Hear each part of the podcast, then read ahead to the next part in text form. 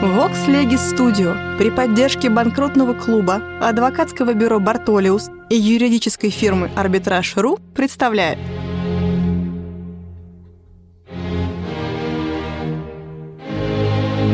Габриэль Феликсович Шершеневич. Конкурсный процесс. Историческое развитие конкурсного законодательства. Параграф 184 Французское право. Читает Алексей Павлович Черных. Часть первая. Первые меры. Под влиянием итальянских купцов, распространивших свою торговую деятельность на важнейшие города Южной Франции, известные своими ярмарками, перешли в эту страну и многие положения итальянского конкурсного права. Итальянские купцы требовали от местных властей предоставления им того же обеспечения прав, каким пользовались они на своей родине.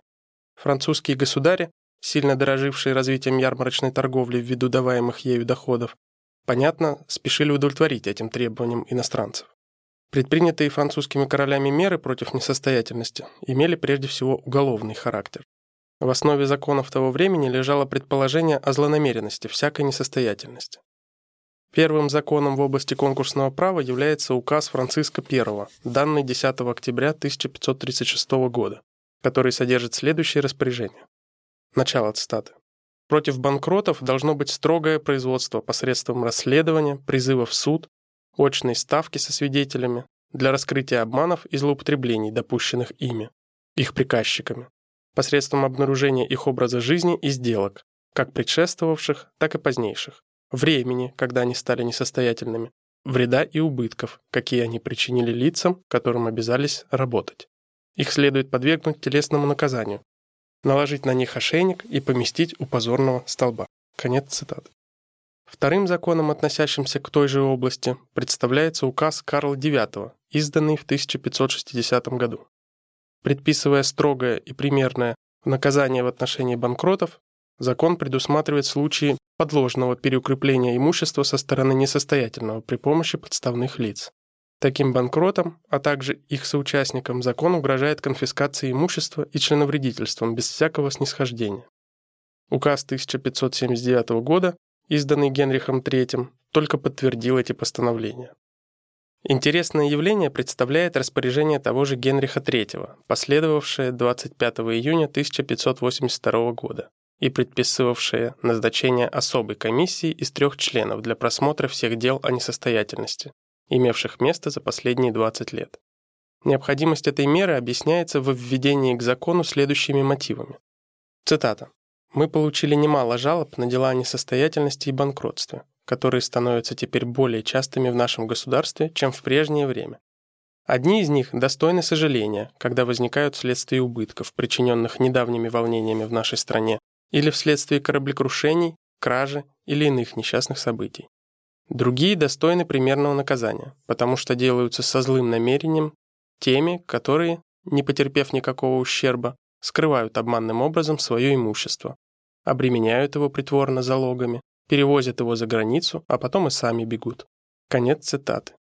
Таким образом, в этом законе мы видим различие несчастной и злостной несостоятельности, Согласно с понятиями того времени, неосторожное банкротство должно было приблизиться скорее к злостной, чем к несчастной несостоятельности. Другой характер носит указ 1609 года, изданный при Генрихе IV. Этот закон был направлен на гражданские последствия несостоятельности, а не на уголовное преследование банкротов, как прежние указы французских королей. Так как в большинстве случаев банкротство производятся с целью обогащения детей и наследников, и должники, чтобы скрыть лучше свое злое намерение, совершают передачу имущества детям своим и наследникам или иным близким друзьям, ввиду этого мы объявляем ничтожными и не имеющими силы все такие передачи, продажи, дарения движимого и недвижимого имущества, совершенные непосредственно или косвенно с целью повредить кредиторам. Конец цитаты. В этих словах заключается признание начал, установленных в акцио Паулиана, этот закон, признавая ничтожность указанных распоряжений, в то же время угрожал штрафом всем соучастникам. Одновременно запрещалось действительным кредиторам под страхом потери их прав вступать в какие-либо соглашения, сделки с банкротами и давать им отсрочки. Предписывалось преследовать их судебным порядком с правом даже собственной силой задержать пытающихся бежать. Снова строгие угрозы банкротом встречаются в законе 15 января 1629 года. Вместе с тем этот закон вводил положение, несколько смягчающее прежнее суровое постановление. Дело в том, что в практике давно допущена была возможность цессио банорум, но к такому способу разрешения вопроса относились крайне недоверчиво. Оно было терпимо, но не пользовалось уважением. Поэтому лица, прибегнувшие к ней, должны были подвергнуться какому-нибудь внешнему позорному клеймению. Цитата. «Их облекали в различные странные костюмы, в одном месте надевали на голову какой-нибудь цветной, чаще всего зеленый, колпак, в другом — корзину, в ином прицепляли ярлык, им клали на шею железное ожерелье, их выставляли к позорному столбу. В иных местах за ними бежали мальчишки с криком и свистом, таща пустые мешки и кошельки. Конец цитаты. Ренуар. Закон 1629 года освободил от подобного позора тех из уступивших добровольно свое имущество, которые стали несостоятельными по несчастному случаю и без всякого обмана. Особенное зло для торговли, для кредита составлял в то время обычай государей предоставлять собственной властью должникам отсрочку в исполнении их обязательств. Прием, заимствованный французскими королями от римских императоров. Первоначально это делалось в виде общей меры по какому-нибудь особенно выдающемуся случаю. Так, например, Филипп Август предоставил подобную льготу всем должникам-христианам в отношении их кредиторов-евреев. Точно так же Людовик Святой дал трехлетнюю отсрочку для всех должников, выступавших в крестовый поход. Но впоследствии эта мера стала применяться и по единичным случаям, посредством выдачи особых грамот, называвшихся «lettre de repos». Ввиду массы злоупотреблений, порожденных выдачей подобных грамот, знаменитый ордонанс 1667 года, не отменив их совершенно, ввел некоторый порядок в их применении. Часть 2. Конкурсное право ордонанса 1673 года. Не менее известный ордонанс 1673 года, имевший своей задачей, подобно сейчас указанному, способствовать централизации власти путем объединения права, впервые соединил в одно отдельные, существовавшие до того времени, постановления.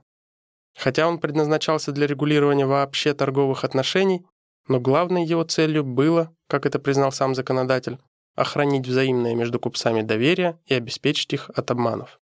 Согласно с этим, первый французский торговый кодекс, как называют ордонанс 1673 года, уделяет вопросу о несостоятельности особый раздел, 11, состоящий из 13 статей. Следует признать, однако, что постановления Кодекса о несостоятельности являются крайне слабыми, не вносящими почти ничего нового сравнительно с предшествовавшими указами. Ордонанс определял день открытия несостоятельности днем бегства должника или наложением печатей на его имущество. Должники обязывались к представлению своим кредиторам точной описи всего имущества. Следуя указу 1609 года, Кодекс признавал недействительность за всеми распоряжениями, совершенными должником во вред верителей. В собрании кредиторов большинство своим постановлением обязывало меньшинство, причем вопрос решался не числом кредиторов, а величиной принадлежащих им требований. Это положение представляется новым и, очевидно, заимствованным из итальянского права. Кредиторам предоставлялось право выбора администраторов, которым вверялось имущество несостоятельного для продажи его. Ордонанс определял смертную казнь злостным банкротам и крупный денежный штраф всем его соучастникам. Постановления несостоятельности, содержавшиеся в ордонансе, не дают никаких указаний на то, чтобы конкурсный процесс мог быть применим только к купцам. Однако именно потребности торгового оборота создали правила о порядке равномерного удовлетворения кредиторов несостоятельного должника. В жизни, по-видимому, и не возбуждался вопрос о возможности распространения этих правил на лиц, не причастных к торговле, потому что действительность исходила из наиболее частых случаев. Противоположного мнения держится большинство современных юристов, основываясь на том обстоятельстве, что ордонанс в одном месте дает особые еще постановления для купцов и банкиров. Но в последнее время обнаружилось обратное течение. Так, Персеру Таллер утверждает, что согласно духу ордонанса и условиям его создания, правила несостоятельности относились только к купеческому сословию. Соответственно, теперь оправдывается замечание Малышева, что, цитата, «историческое направление французского законодательства состояло в постепенном обособлении процесса о несостоятельности как средство охранения торгового кредита». Конец цитаты. Применительно к такому взгляду составителей ордонанса, практика того времени ввиду громадного фактического преобладания торговой несостоятельности над неторговой смотрела на постановление кодекса как на относящиеся только к несостоятельности торговой. Как это можно судить по судебным решениям, приводимым Ренуаром.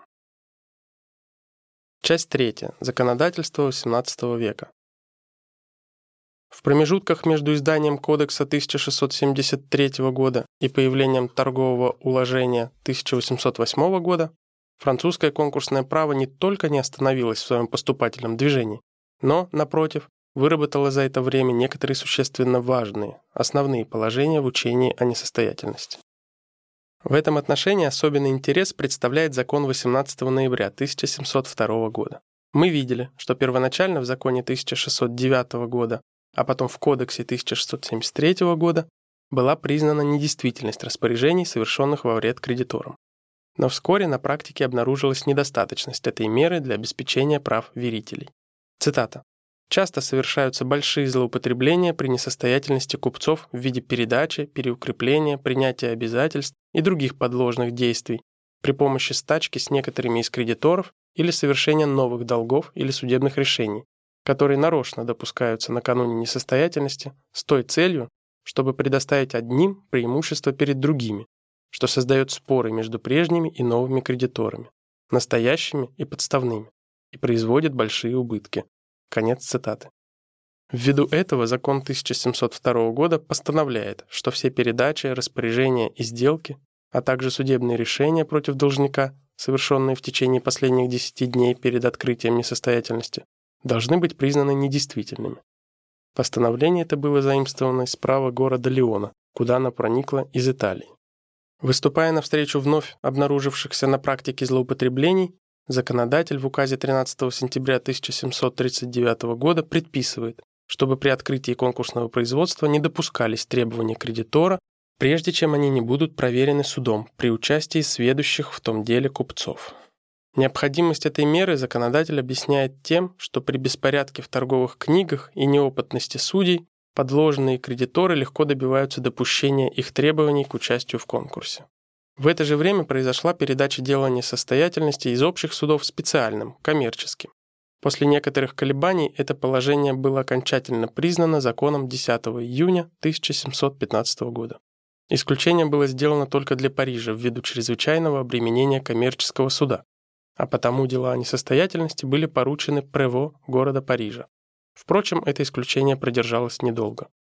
В течение целого столетия, в котором действовал Первый кодекс, промышленность и торговля настолько ушли по пути развития, что явилась потребность в пересмотре торгового законодательства. Необходимость реформы была осознана еще в дореволюционную эпоху, и почти накануне грозных событий учреждена была комиссия для просмотра торговых законов. Часть четвертая. Законодательство Наполеона I. Изменения экономического порядка, последовавшие вследствие признания новых политических начал, а также открытия новых рынков, приобретенных французским оружием, выдвинули еще более настоятельность новой кодификации торгового законодательства. Особенно эта потребность обнаруживалась в отношении конкурсного права, как это было впоследствии признано при обсуждении проекта в Государственном Совете. Цитата. Необходимость новых постановлений о несостоятельности была главным мотивом, побудившим к созданию нового торгового кодекса. Конец цитаты. Действительно, новый кодекс 1807 года, содержавший в третьей книге постановления о несостоятельности, в этом отделе представляет наибольшее уклонение от прежнего права, тогда как остальные части мало отступают от кодексов 1673 и 1681 годов.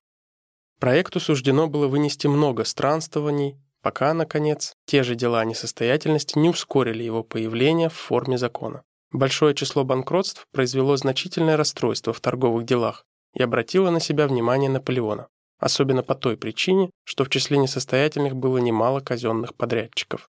Предписав из-за границы ускорить движение проекта, Наполеон и сам впоследствии принял участие при обсуждении его в Государственном Совете. Когда был поднят вопрос о том, должно ли предполагать в каждой несостоятельности злой умысел или нет, Наполеон высказался в положительном смысле. Цитата. «При современных правах, — говорил он, — строгость представляется необходимой. Банкроты составляют богатство, не теряя чести, и это-то необходимо искоренить. Пусть банкрот не имеет победоносного вида или, по крайней мере, не относится к своему положению со спокойствием и полным равнодушием.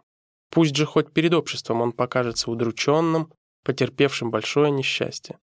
А так как установился в жизни другой порядок, то необходимо изменить его. Такого действия можно достигнуть заключением в тюрьму. Во всякой несостоятельности существует состав преступления, потому что банкрот причиняет вред своим кредиторам. Возможно, конечно, отсутствие злого намерения, хотя и редко. Во всяком случае, несостоятельный сумеет оправдаться. Капитан, потерявший судно, хотя бы вследствие бури, заключается в тюрьму. Если будет признано, что гибель судна была случайна, его освобождают. Конец цитаты. Наполеон выразился также по вопросу об ответственности жены за долги мужа. Цитата. «Было бы желательно, — высказался великий полководец, — чтобы жена во всех случаях разделяла несчастье мужа, так как она призвана к тому самою природою вещей, как и к участию в его удачах». Конец цитаты. Эти взгляды императора не остались без влияния на характер кодекса. Новый торговый кодекс внес много улучшений в существовавшее до сих пор конкурсное право, обеспечивая в большей степени интересы кредиторов. Так, признано было необходимым для избежания злоупотреблений лишить должника права распоряжения своим имуществом со времени его несостоятельности.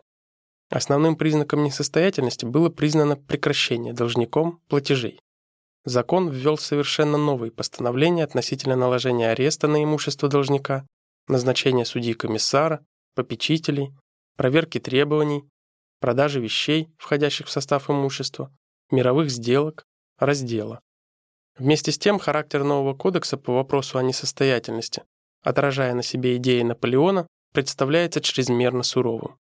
Закон, хотя и признает три вида несостоятельности, однако всюду относится подозрительно к несостоятельным, предполагая везде обман.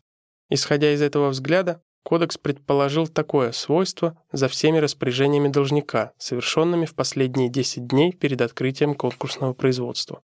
Вместе с объявлением лица несостоятельным закон предписывал немедленное заключение должника в тюрьму или домашний арест. Результатом последнего постановления было то, что несостоятельные постоянно скрывались и тем преграждали возможность к ознакомлению с положением их имущества. Строгость постановлений Торгового кодекса привела к самым нежелательным результатам.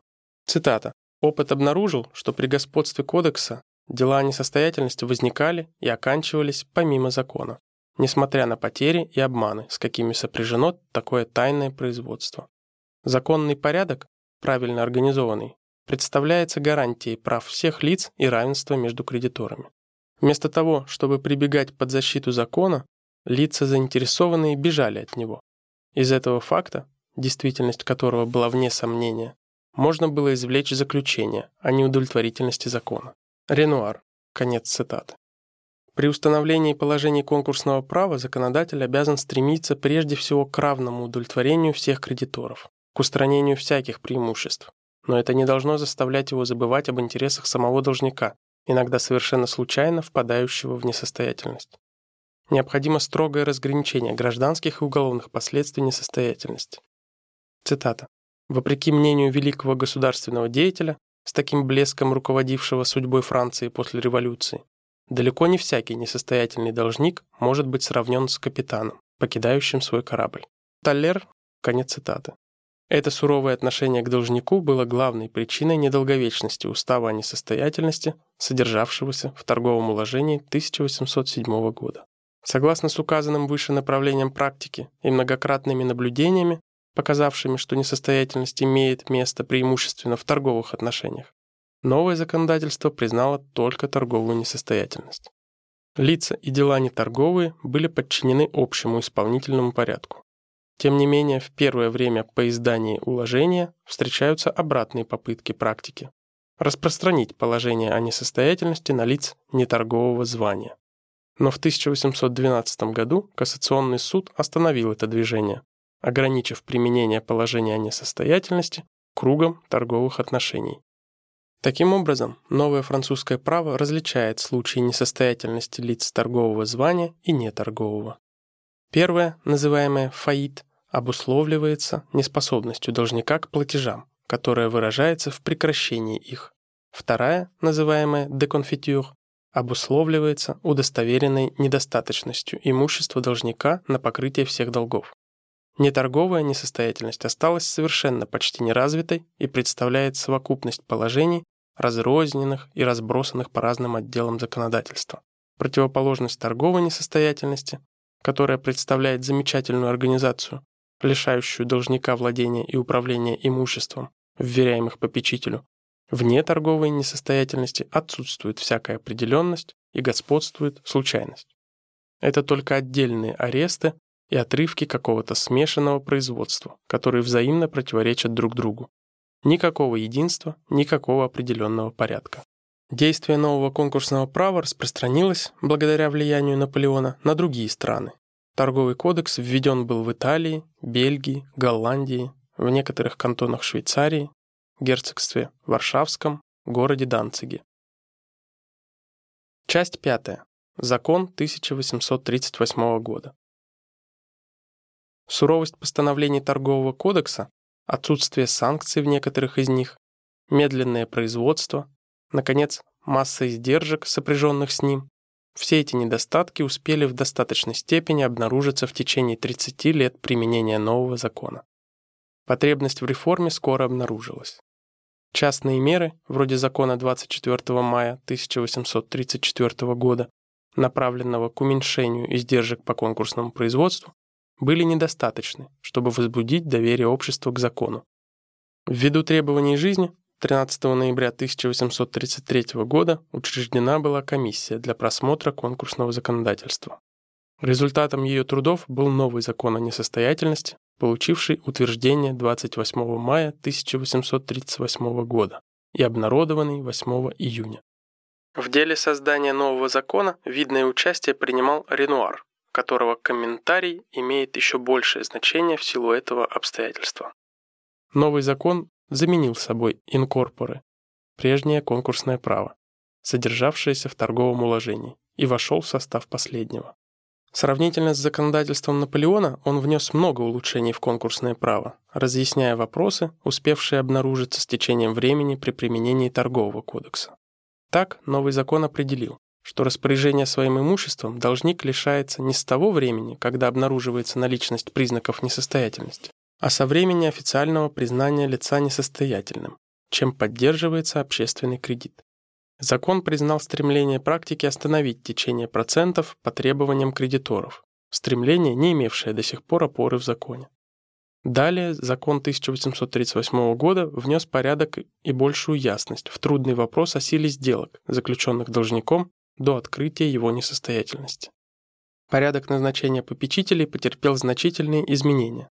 В то время как прежде кредиторы имели право предлагать суду лиц, ими избранных, с 1838 года суд не был ограничен в праве самостоятельно назначать попечителей.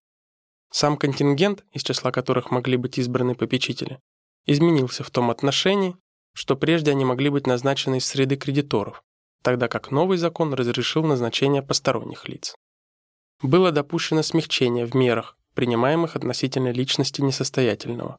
Он уже не подвергался непременно личному задержанию, как прежде, но при известных условиях мог сохранить свободу. Нередко случались задержки в конкурсном производстве от недостатка сумм, необходимых для принятия первоначальных мер. Закон 1838 года дал возможность получения этих сумм из государственной кассы, Наконец, введено было прекращение конкурсного производства вследствие обнаружившегося недостатка активной массы для покрытия конкурсных издержек. С прекращением производства каждый кредитор мог самостоятельно искать удовлетворение с должника. Закон 1838 года является действующим законодательством для Франции. В своих основных началах оно осталось до сих пор неизмененным. Только в некоторых частях произведены были перемены и дополнения. А именно, законом 17 июля 1856 года введена мировая сделка под условием уступки всего имущества. Законом 12 февраля 1872 года определены были отношения по договору имущественного найма. И, наконец, законом 4 марта 1889 года учреждена была судебная ликвидация, предупреждающая несостоятельность. Часть шестая. Новейшие течения в законодательстве. Если закон 1838 года остался неприкосновенным в своих основных началах, зато ему пришлось выдержать массу нападений самого различного характера. Впрочем, сам творец закона 1838 года, Ренуар, предсказывал наступление недовольства. Цитата. «Вопрос о несостоятельности, — говорил он, — был неудовлетворительно решен в законе 1673 года. Он остался несовершенным в уложении 1808 года. Он останется таким же в законе 1838 года и непременно подвергнется нападениям и обвинениям в недостатках. Самые испытанные указания практики, самые глубокие исследования теории не в состоянии устранить в этой области трудности, которые коренятся в самой природе института. Все теряют при конкурсе. Искусство законодателя состоит не в том, чтобы устранить и предупредить возможность вынужденных потерь, а в том, чтобы определить их точно и поставить в соответствие. Упрекают закон в недостатках, которые вытекают из необходимости, подчиняющей себе сам закон. И так как никогда и нигде закон не воспрепятствует тому, чтобы несостоятельность не коренила в себе злоупотреблений, то нужно полагать, всегда и везде конкурсное законодательство будет подвергаться нападкам. Конец цитаты. Не успел еще закон укрепиться в жизни, не успели еще выясниться практические последствия его применения, как со стороны купечества поднялся первый протест. В 1853 году Наполеону III подана была петиция, скрепленная 1200 подписями выдающихся негациантов 52 наиболее промышленных городов. Петиция содержала требования об усилении строгости и о принятии более суровых мер в отношении несостоятельных лиц и об устранении коммерческих судов от надзора за делами конкурсными. Попытка в указанном направлении осталась единичной. С конца 60-х годов начинается движение против закона 1838 года в совершенно противоположном духе. После отмены законом 22 июля 1867 года личного задержания за долги высказывается дальнейшее требование смягчения суровых последствий несостоятельности для должника, снятия с его имени того позора, который соединяется со словом «несостоятельный». В 1887 и в 1888 годах правительству было подано множество петиций со стороны купеческого класса, которые настоятельно требовали изменения конкурсного законодательства в указанном выше направлении. Этот вопрос стал любимым коньком, на котором выезжали перед избирателями кандидаты в Палату депутатов. Все это движение объясняется изменением экономических условий, переменой ролями со стороны кредиторов и должников, переходом законодательной власти из рук кредиторов в руки должников. В 1871 году Национальному собранию было сделано предложение Дюкуином о допущении конкорда амьябля. Сущность предлагаемой меры состояла в том, чтобы устранить последствия несостоятельности, если должник представлял суду мировую сделку, совершенную домашним порядком, если суд утверждал ее. Предложение это встретило отпор со стороны комиссии, рассматривавшей проект, и осталось без последствий. Особенно сильное движение против закона обнаружилось с 1877 года, когда образовался особый частный комитет, известный по имени своего главы комите Лапласет, который задался целью полного пересмотра конкурсного законодательства. Идея Дюкюина встретила поддержку в Дессо, Дотреме и в Эдингтоне, которые в апреле 1879 года сделали попытку снова провести проект о конкорда Амьябле.